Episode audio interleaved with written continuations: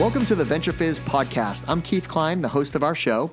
In this podcast, we interview the most fascinating people in the tech scene. This includes lots of discussions with founders, investors, and operating executives. And do I have a great interview for you today?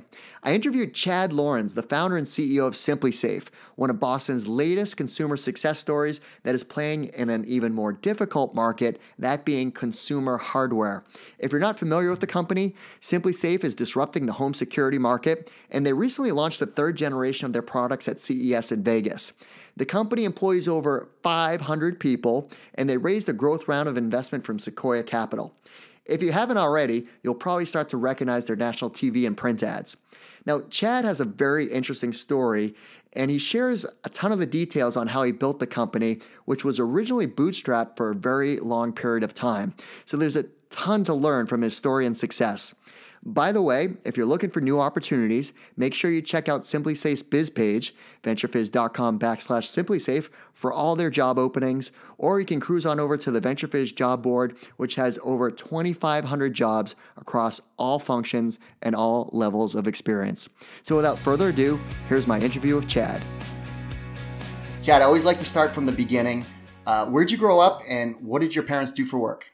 Sure. Uh, I grew up in Providence, Rhode Island, so not far away. And uh, my my father um, uh, sort of followed in the line of, of uh, his father. Both both of them were entrepreneurs. Uh, my other grandfather was also an entrepreneur, so we have a, a, lot of it running in the family. It's in the blood. Uh, my father's business was a, a, wholesale food distribution business. a lot of a lot of trucks trucks running around New England distributing food. Okay. my mother, on the other hand, was a linguist. Um, she was a, a school teacher and a translator. Got it. Okay. Um, I already gave a snapshot about SimpliSafe, but I always like to hear it straight from the founder. So, what does SimpliSafe do? Yeah, so we've developed a home security system that's disrupting the traditional home security market. Uh, so, with with us, you can protect your home in a matter of minutes. You can order it online. All the pricing is transparent. It's much more affordable. We'll send you a box. You can outfit your home in a matter of minutes and be protected that night. Uh, so we are we are disrupting the the traditional players like an, an ADT. Correct, got it. But going kind of back into your career, uh, you graduated from Yale with an electrical engineering degree, and then you started your career at Goldman Sachs. Correct?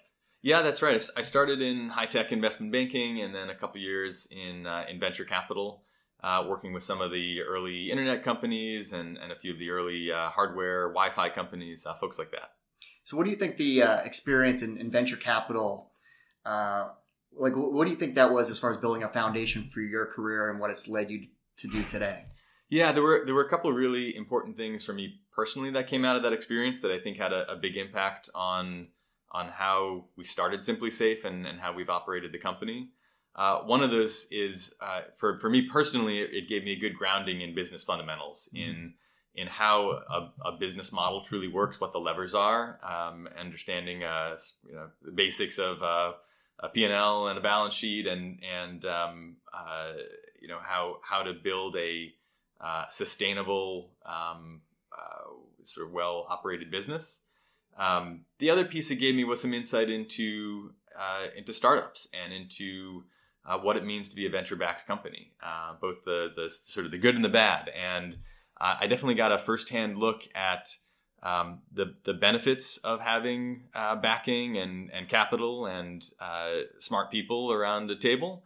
Uh, but I also saw some of the drawbacks that when you're taking that money, you are generally signing up to try to scale really quickly, and it has some implications for some very important implications for how you're going to build the business. You're going to take in that capital and you're going to very quickly try to scale the business, and it doesn't leave quite as much room for uh, learning and experimentation at a smaller scale. Yeah, and the, the funding aspect of what you've built, we're going to talk more at length of that because I think sure. that's a very critical part to your story. Um, you decided to go back to, to B school. You went to Harvard Business School. Uh, talk about that experience and why did you decide to go the B school route? Yeah, that was a great experience. I, I, had known for a long time that I wanted to start a company, and uh, in in my mind, um, the early experience in venture capital, continuing through HBS, was really all part of kind of education and preparing me to to be a, a startup founder and leader. Uh, HBS, the experience was great for, for two reasons. One, um, learned a ton from some amazing professors, learned some great frameworks, uh, models for thinking about disruption that that proved uh, super useful in, in building the company. Uh, and just as importantly, I spent two years surrounded by smart people writing business plans, and it was a great environment to put together the business plans, put together the ideas, test them, vet them with other smart people, and you know I think I wrote five or six plans. Uh, and you know they were varying quality, and it was a great place to figure that out, and then go and launch a launch a plan. What were some of the plans that you wrote about some other businesses before SimpliSafe? Yeah, I, I, uh, they varied pretty widely. I, you know, one of the plans was basically the business model for Hulu, and you know, it's a it's a great business. I don't think the plan was bad. My conclusion coming out of it was I wasn't going to be able to do it. It wasn't the right plan for me. Right. And I do think that's you know that's one thing that uh, people sometimes maybe forget about when they're uh, writing a plan or going to start a company is it's not just how good the idea is and how good the um, the plan that you write is, but you know, are you able to execute? And that was one that I felt that I wasn't going to be able to ex- execute on. When I finished writing SimpliSafe, I felt like this this plan fits not only the market but it also fits me. And, and passion too, right? I think some entrepreneurs, from what I've witnessed, maybe um, whether it's business school or not, uh, you know, just think about markets that need disruption, but they don't really have a connection where there's a personal tie to live and breathe it every day and have that motivation. How much do you think passion plays into a founder's story? I think it, it, it it's a critical piece of it because you're going to need to persevere. You know, this is uh, it's it's pretty rare that it's all up and to the right and, and easy. Um, there's generally going to be lots of challenges, and you've got to have something that that um, that makes you um, power through those difficult times. I also think um, you know it it should be a I, I have a sort of a, a, strong opinion that it should be something that you feel proud about and that you feel good about doing. Um, you know, again, it's not just can this idea work or make money, but you're gonna you're gonna pour a significant portion of your life into this. Yeah. Um, and it's you know at, at, the end, it's not just about the financial outcome of it. There's a huge amount that you want to feel proud about what you've built, and um, that's a big part of what uh, what what I, I feel about Simply Safe is that um, I feel proud about the company and what we do. Um, it's it's something that I feel like it's it's you know I've, I've poured years of my life into this, and and we've got something really meaningful to show for it. And, and you came across the idea for SimpliSafe while you were wrapping up your time at HBS. So what was that moment that led you to discover this market that was ripe for disruption? Yeah, so I, there I was writing a lot of business plans, and three of my friends got burglarized in the space of about a month. Wow. And yeah, it was terrible. And I kept having this conversation again and again, uh, where they felt uh, traumatized and, and vulnerable, and it was this this horrible moment in their life. And you know, a very natural reaction is you want to do something about it. And they came to the conclusion they wanted home security. They wanted to get a home security system, and none of them did. And that was the striking thing to me. And it was for a couple a couple of reasons. Uh, one w- was that they were renting apartments at the time, and they mm-hmm. called up the traditional home security providers, and and they basically just got hung up on that that those guys weren't going to serve a, somebody in a rental apartment.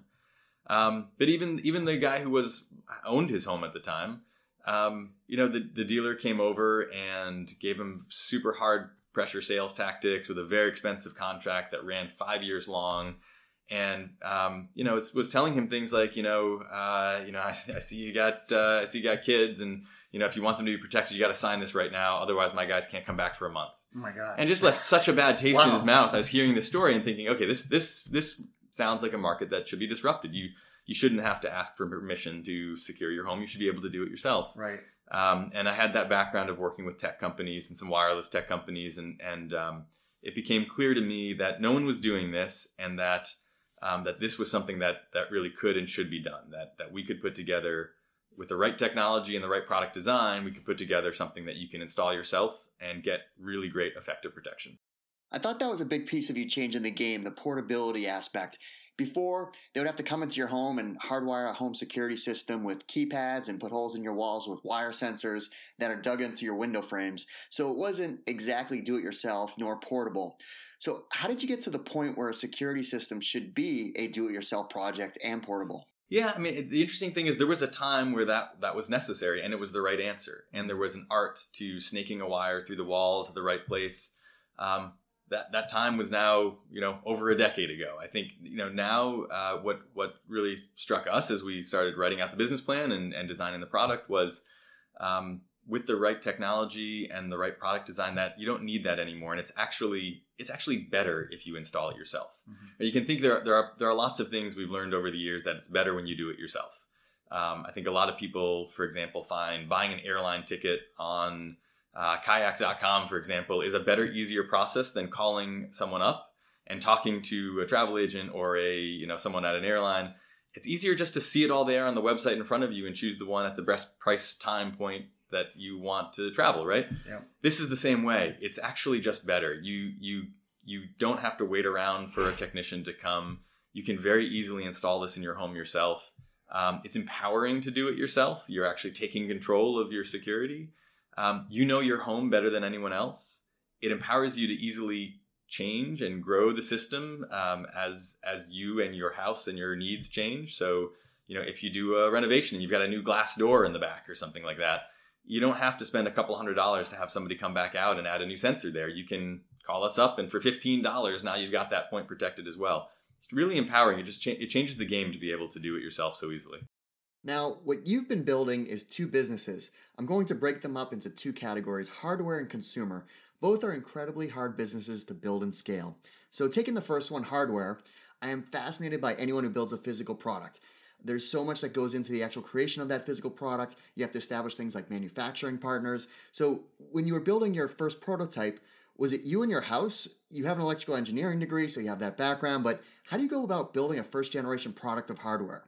Yeah. I mean, in the early days, yeah, it was it was uh, it wasn't the garage uh, startup, but it was the kitchen counter start- startup. Sure. And yeah, it was a soldering iron out on the the kitchen counter. Uh, you know, building hardware. Um, yeah, I, I, worked with uh, some consultants and vendors, and and um, you know did did a fair amount of work myself, and and it was fortunate to have that background in electrical engineering and software to be able to do some of it myself. Um, and that was those those were fun days. I mean, that was really uh, it was hard, and it was a lot of you know a lot of late nights and long weekends. Uh, but yeah, we were putting the, the first generation together. It was a lot smaller than our system is now, um, but it was the beginnings of, of what was to become a very comprehensive, effective security platform. Um, you know, now we have a huge engineering team with uh, awesome engineers who are able to do all that stuff, you know, better, faster than than I was able to on my own. But um, yeah, I, I, mean, I think when you're when you're starting a hardware company, you you you definitely have to realize know what you're getting into and know that that hardware definitely has its challenges. And the manufacturing piece I've heard has been a major prohibitor for other companies where you know you got to find partners, right? And sometimes mm-hmm. the partnerships work out incredibly well, and sometimes they're false starts and just all these financial issues that you run into trying to scale the delivery demands. Yeah. I think you can you can definitely run into trouble with with uh, getting from prototype to manufacturing. Um, it's something that we we've got the battle scars from over the years of of you know having problems, making mistakes, having to uh, scrap inventory that was produced wrong. Um, you know, we've had the benefit of great partners, and um, you know, who've helped us, um, you know, lear- learn how to execute really well. Uh, but but even when we haven't, uh, you know, had had um, you know, we've, we've had some partnerships that didn't work out perfectly, and and I think that's part of being a a hardware startup entrepreneur is that you have to you know persevere through those challenges, learn from them, and and uh, you know move on, and you know always make sure that you don't uh, you don't you know bet the company or or um, you know uh, risk risk your business over them. You have to be prudent. Let's tackle the second piece of this, the the consumer side. Uh, building a consumer business is incredibly hard too. Uh, instead of selling your product through retailers, you went direct to consumer. Uh, what was the thought process behind that decision, and how did you initially get in front of consumers? Yeah, so I, I think the first thing about a consumer business is uh, to make sure that you are uh, being customer focused and customer driven. Mm-hmm. And so uh, I think there can often be a challenge, particularly in a technology company, to start with the engineering and start with the technology mm-hmm. Uh, and figure out what uh, what consumer problem you can hope to solve with that uh, in my mind, you know, part of what has set us apart has been we've been maniacally focused on what the customer's problem is, uh, and then finding the right piece of technology to solve that. And so, uh, you know, if you go back to what we were just talking about, seeing what my friends' experiences were directly led to the design of the business and to the design of the product. Um, Did you do further market research too? Did like, a ton of market, ton research, of market yeah. research. So we, we went out and talked to a lot of people. We did lots of one-on-one interviews, in-home visits, customer surveys um, to really hone in on you know what is it people want to do to protect the home? What what problem are we going to be solving? If we do this, you know, are we going to be solving their problem right? Really testing and, and vetting that to make sure that we were designing the right product. You know, again, so to, to harken back just a second to the hardware um, challenges, uh, you know, in in a purely software company, um, you can probably be a bit more agile and, and adjust uh, to new market information than you can in a hardware company. Right.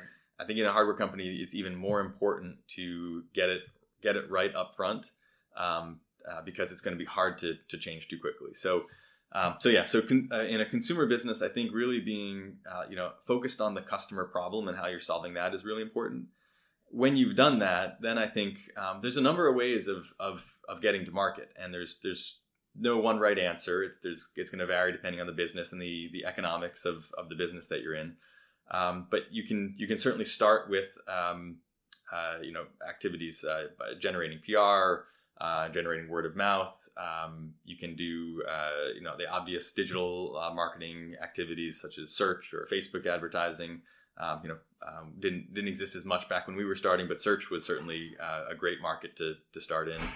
Um, again, it's gonna it's gonna depend on what you're producing. If it's something that people are already searching for, search is gonna be you know probably one of your best first uh, tactics for getting in front of consumers. If it's a totally new segment and people don't even know to search for it yet, you're going to have to find some other activity. It might be more PR that generates the awareness first that's going to, to bring customers in. Um, you know, for, for us, it, it definitely started with PR, word of mouth, and search advertising, and, and then branched down into more digital, then offline activities such as podcasts, radio, TV, direct mail, um, awareness generation activities. Um, and then, of course, uh, there's there's retail distribution, which um, you know for some businesses might be the uh, a better distribution vehicle than going direct to consumer, like like we predominantly have. Uh, for for others, uh, direct to consumer might be the the best um, best way to reach your customers. So I think you know the the general the, the sort of the top level takeaway is to, to understand your customers, uh, understand the problems that they need to solve, and try to understand how they're going to go about solving them. And that, that's where you get to the how are you going to reach the, the customer if, if they're um, are they going out and searching for it? Is this a new category? Um, is it you know is it something that should sit on a shelf in an, in retail next to other pro- other like products, and that's where they're going to discover it. Um, if you really are approaching a customer first, I think that leads you to a lot of the, the right answers there.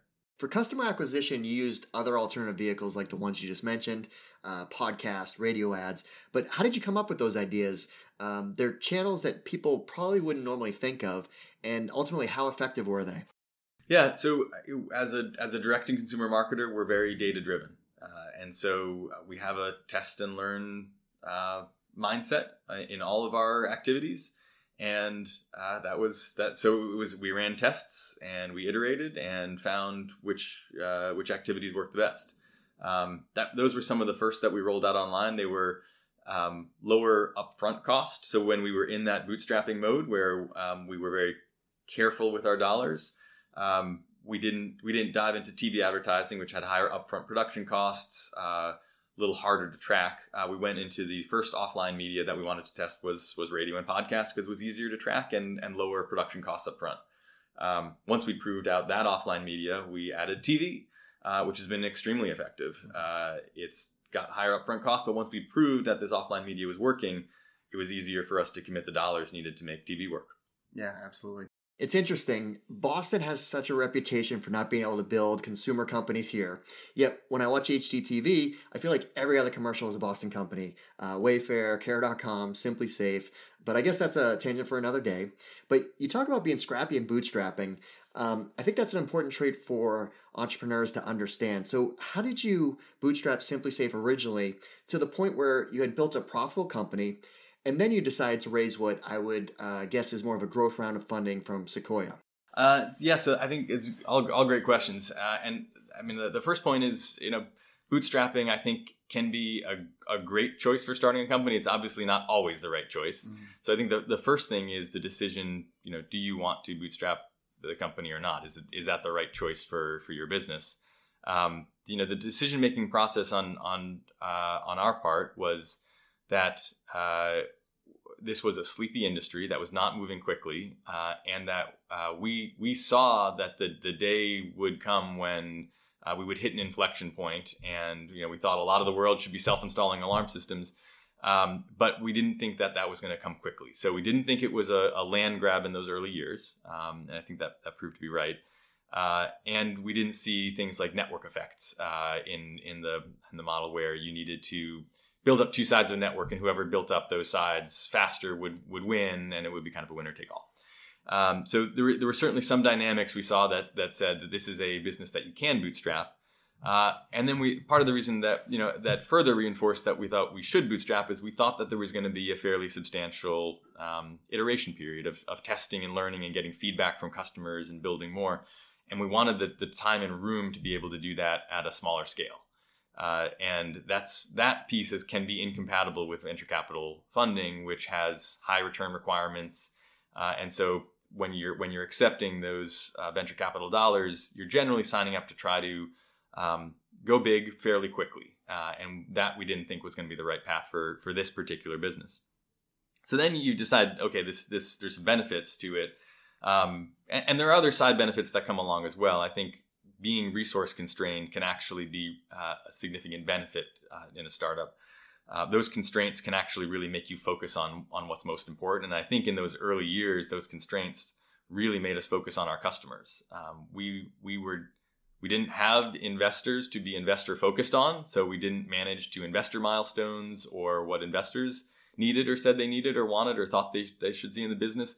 We purely managed to what our customers told us they needed, uh, yeah. and that was um, I think that was very meaningful. And I, you know, if you there are other folks who started similar time to us, similar business concept, self-install security, who raised 30, 50 million dollars, um, and and did not succeed. And I, I think part of it comes back to the um, you know the those things we were just talking about. I think bootstrapping actually significantly helped us design the right business. Actually executing on it is then a whole other part of it. Uh, executing on a hardware, a resource constrained business that's that's also a hardware startup and direct cons- to consumer um, definitely strikes some people as a crazy idea, um, and and I you know not not something I necessarily recommend if you want to keep all your hair. Right. Um, but it's uh, like I said, I think there were significant benefits to it, and um, you know you get the right team together, um, you get you get a little bit lucky, and um, and it, it, it can certainly work well for the right business. Anytime you start seeing success, I'm sure you get some inbound inquiries from investors wanting to provide you with capital to accelerate the growth of your business. At what point did you decide it was time to raise? And you know, what was you know you had a background in venture capital, which I imagine was helpful when you were mm-hmm. negotiating from the term sheet the final deal. Like, how did that all come together? Yeah, so so we'd um, we'd we'd been profitable for several years. We'd uh, started getting some significant traction in the market. And right around uh, kind of 2012, 2013, we started taking a step back and, and saying, we see the inflection point coming now. We've built a great product. We've got happy customers who, who love the product, love the service, are, are passionate, engaged, and, and emotionally attached to the product. So we've really got something here, and the market is getting ready for this. Right. So um, so we saw that inflection point coming, and the decision to, to raise capital at that point was really we want to make sure that we're being as aggressive as possible. We want to we don't want to fall into a trap of making conservative choices for the business. Um, we want to make sure that uh, we're going after all the growth because we see you know, now uh, five years from now, we think most people should be self-installing a home security system. It's it's just better, less expensive, uh, less hassle, lower friction. Um, I, I, think it's I think it's the future of of new installs. So we want to make sure that we've got the uh, team scaled up, we've got the new products developed, that we're investing in the the right marketing and the right brand um, development, so that we can uh, continue to own that market. I was watching a, a video from your uh, third generation product uh, from the Consumer Electronics Show, and uh, you had a, a, setup where there was a mini home and you had the security system set up. And what I noticed is how far you've come and how slick the new system is. And it's I, I heard you worked with IDEO to help design it. We did, yeah. We have, have a great partnership with IDEO with their with their local design studio uh, over in Cambridge and uh, they, they've been great partners. Uh, I think together we designed a security system that's really uh, beautiful in your home. And there was there was a lot that went into the design philosophy behind the system. We, we spent a lot of time with customers again, understanding how they want it to fit into their home, and really came to a conclusion that a lot of what a security system should do is is melt into your home and be practically invisible. That the sensors you don't want to constantly be reminded that you've got security sensors all around you and feel like you're in Fort Knox. You want those sensors to be tiny, tucked away, to be, you know, if, if you look on that tiny house video, you, you may notice that when we were giving tours at CES, the, the we'd point out the sensors, and, and the people we were pointing them out to would say, "Wait, where is it? Oh, okay, now I see it over there." And that and that was that's the whole idea. Mm-hmm. Uh, and on the other hand, some components like the the keypad, they're quiet when you're not using them. They have a dead front design where they're not all lit up and blinking and buzzing at you. But as you approach, and, and we have this touch to wake feature where the whole thing lights up, uh, the the high res screen turns on um, and the, the backlit buttons turn on and guide you through using the system when you're there. It's, and it's, it's a sort of a very high tech um, touch point. There's a lot of technology in there helping to keep you safe. Uh, and that's that's part of the design of, of the, philosophy, the design philosophy of the system. And it just seemed like there's so many different options to configure what is best for the consumer based on their home setup and what they truly care about, where they want to have that extra level of security or the base package or yeah, absolutely, and it's and it's one of the things that we've learned over the years is that um, it's really important to have that comprehensive security. So mm-hmm. you know we've we've built out over the years, um, you know not just intrusion but panic alarms, uh, smoke detectors, carbon monoxide, water leak detectors, freeze or high temperature alert sensors, uh, cameras, um, you know glass break sensors that we've really added to the whole whole product line. Um, uh, the outdoor cameras are coming with the both outdoor and, and doorbell cameras. So it becomes a very comprehensive platform for knowing exactly what's going on in and around your home and, and making you safe. Another key piece to your business model is that consumers don't have to lock into a long term contract. Is that what the market research told you that uh, consumers don't want to be tied into long term contracts? I mean, people hate contracts, and I think they're I think they're bad for businesses. I think they make for kind of sloppy, lazy businesses. So from on, on both sides. I, I, think I think it's made us a stronger company for a lot of reasons. One, um, yeah, customers hate them. It creates a lot of friction in a purchase. Uh, so now you're you're not just buying, you know, this this um, this particular hardware with a little upfront investment. Um, you're also thinking through three, five years down the line. Is this going to be the right thing for me? Am I going to be still living here? Mm-hmm. Um, so so that's that's bad for the customer. And so we we you know with that customer first focus, reject that and then from a business standpoint, I think it makes you lazy. It, it, you know, if, if you if you know that you're going to be getting paid every month, no matter what you do, your incentive to provide good customer support, um, you know, great uh, ongoing product development, it diminishes. Uh, and so uh, we we believe that it's good to keep ourselves on our toes. There have been times when uh, we've grown quicker than anticipated, and our customer support line gets overrun, and the hold times get too long and we feel it and we immediately react to that. And you know we hire people as fast as we can and make sure we're taking care of our customers. You know with with a locked in contract we might say ah you know it doesn't matter. This will pass. We get paid anyways. Mm-hmm. uh, we don't have the, the, the luxury of that so it, it keeps us keeps us working hard. Um, what are you what are your you know for first time founders what are the uh, points of advice that you'd give first time founders when when starting to to build a company? Yeah that's a great question. Um, I think I think some of the the more interesting lessons to me as a, sort of a general lessons of, of entrepreneurship are um, watch out for for internal biases and uh, um, some sort of classic classic mistakes you can make like sunk cost mistakes mm-hmm. if i look back to some of the mistakes that i've made particularly early on uh, would be something like you know hired a vendor uh, it was supposed to be a six month engagement and a month or two in, I realized this was not going well. Mm-hmm. They were not going to hit the six month timeline. It was not going to be what I wanted. They weren't doing enough work. We missed, you know, something was really wrong. But you know, I, I had that that sunk cost feeling of okay, I'm two months in. If I if I cut this contract off, I now got to get another vendor up. I've lost the two months. Maybe I've lost some money. Let's just let's just make it work. Mm-hmm. And then you know, in those cases, what happened more often than not was a year in, uh, we still weren't where I wanted to be, and uh, now I'd lost a whole year, spent a whole bunch more money.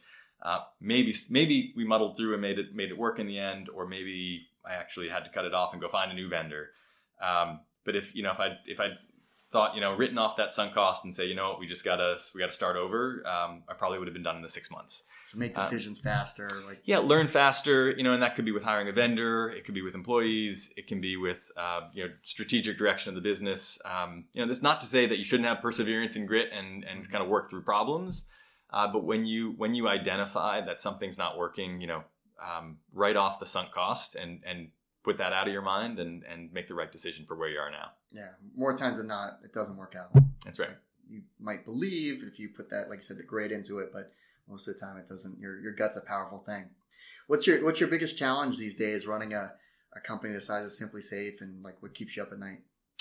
Yeah, I mean, I uh, so I, I, I, first I sleep pretty well at night. I think we've we've built a great company. Um, we've got a we've got a strong position. We're we're well capitalized. Uh, we've got um, you know we protect two million people now. We're one of the largest home security companies in the in the country.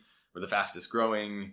Uh, so I think we're in a, in a great position. I think the the thing we're really focused on is making sure that we um, continue doing what we what we've been doing and and don't squander this opportunity. We've got the opportunity uh, to truly make a difference for tens of millions of people. Um, and and that's powerful to us and that that drives us every day and we don't want to squander that opportunity so the, the things that we're really focusing on now are are you know we're always working on scaling the team so we're we're hiring in you know across the board in engineering product marketing operations, customer support. Uh, we've got we've got lots of hiring going on, and, and that's one of the hardest things to do is to continue to um, fill uh, you know great people into into the right role. Um, we spend a lot of time working on that and thinking about that, and um, we, we continue to hold a very high bar for for what it means to work here, and so that can make it challenging. Um, so so that's one of the biggest things is, is getting getting the you know the right people. Um, and continuing to innovate. So we are, uh, you know, we're super excited to release our next generation, all new SimpliSafe platform. Uh, but we're obviously not stopping there. So we've got a lot more coming, and uh, that's the, the the big thing that we need to do is to we've we've got a huge lead in this market where we've been we've been doing this for 10 years now in a way that no one else really has uh, and uh, you know we're, we're, you know feel confident saying that we're the best people at, at protecting your home with a self-installed alarm system we need to keep um, extending that lead. And so we're, we're you know working hard on new products and uh, new services, and um, you know continue to make our customer support even better. Must be interesting to reflect when you started out with a vision, a business plan, and to see how far it's come. How many employees do you have now? Yeah, we're over 500 employees now, growing growing pretty quickly. Two million people, two like million, two million million consumers. people, yeah. like that's amazing scale. Yep, it's uh, it's it's been a lot of fun. I mean, I, would say, uh, I, you know, if you'd asked me ten years ago, you know, would we get to that level? You know, it would have been, uh, I, I would have been uh, pretty pretty excited to hear about that. so, what are you most proud of? You know, I, I think I'm most proud of the the um, the, the two million people we're protecting. Mm-hmm. I think uh, you know, as, as I referenced at the beginning, I think it's really important when you embark on on starting a business that you build something that you're going to be proud of uh, mm-hmm. because you're going to put so much of your of your heart into it. Um, and it means a lot to me. I I, uh, I, get these letters every year from customers who um, tell us about what SimpliSafe means to them and how it's changed their lives. And um, you know, at, uh, at the holiday party each year, I read some out to to the to the whole company because I think it really uh, it makes a difference to all of us here that we are making a difference in people's lives. And so you know, this year we had people say that you know we'd saved their lives, that that um, that there was a fire in their house and we'd saved their lives. I've had um, you know folks write in and say uh, you know that they're a single mother. Uh, who was having a problem with a stalker and and uh, you know they, they couldn't sleep at night and never thought they could afford a home security system. And they found out about us and now they can sleep at night. And that's just you know made all the difference for them. And and that's what motivates us. And we want more we want to do more and more of that in the world. Yeah that's very powerful.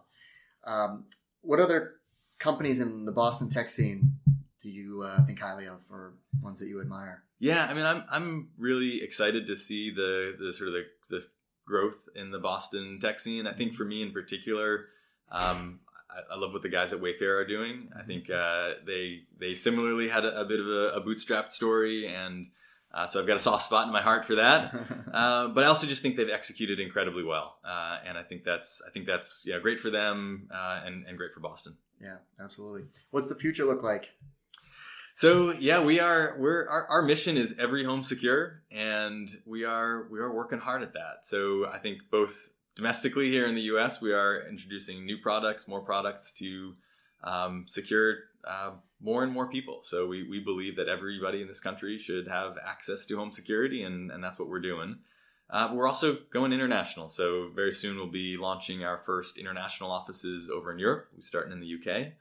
Um, and so we're, we're excited to, to bring what we've been doing at SimpliSafe you know, here in the US. We're excited to bring it to the rest of the world. Well, this wasn't meant to be a radio spot, but certainly if you are considering a home alarm system uh, for you know, protection, definitely consider SimpliSafe. It's a very slick system.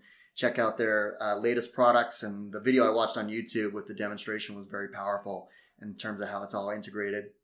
And uh, you know, SimpliSafe is a rocket ship. It's an anchor company now in the Boston tech scene, and as you highlighted, uh, the company's growing across all functions. So you can certainly, if you're curious about checking out job opportunities at SimpliSafe, you can uh, certainly visit their careers page as well as their biz page on VentureFizz. But Chad, thanks so much for joining us uh, and sharing your words of wisdom. Obviously, uh, there's a lot going on here, so I wanted to get the, the story out there. Anything else, parting comments you'd like to, to leave? No, I mean, thank thank you. It's this is uh, it's been great chatting with you, and uh, no, we're we're uh, as you said, um, we're we're excited to be uh, hiring lots of new folks. So uh, yeah, please visit the the VentureFizz page or the the SimpliSafe page, and uh, we'd be excited to to talk to folks who want to come work here. That sounds awesome. Well, Chad, thanks again for joining us. Appreciate it. Well, that's our show. I hope you found it useful and entertaining. If you did, please make sure you subscribe so you'll get future episodes. Also, please consider leaving us a five star review and share this podcast with all of your friends and colleagues in the industry. It all really helps us out. Last but not least, don't forget to visit VentureFizz.com, the most trusted source for tech and startup jobs, news, and insights. Thanks for listening, and I'll see you next time.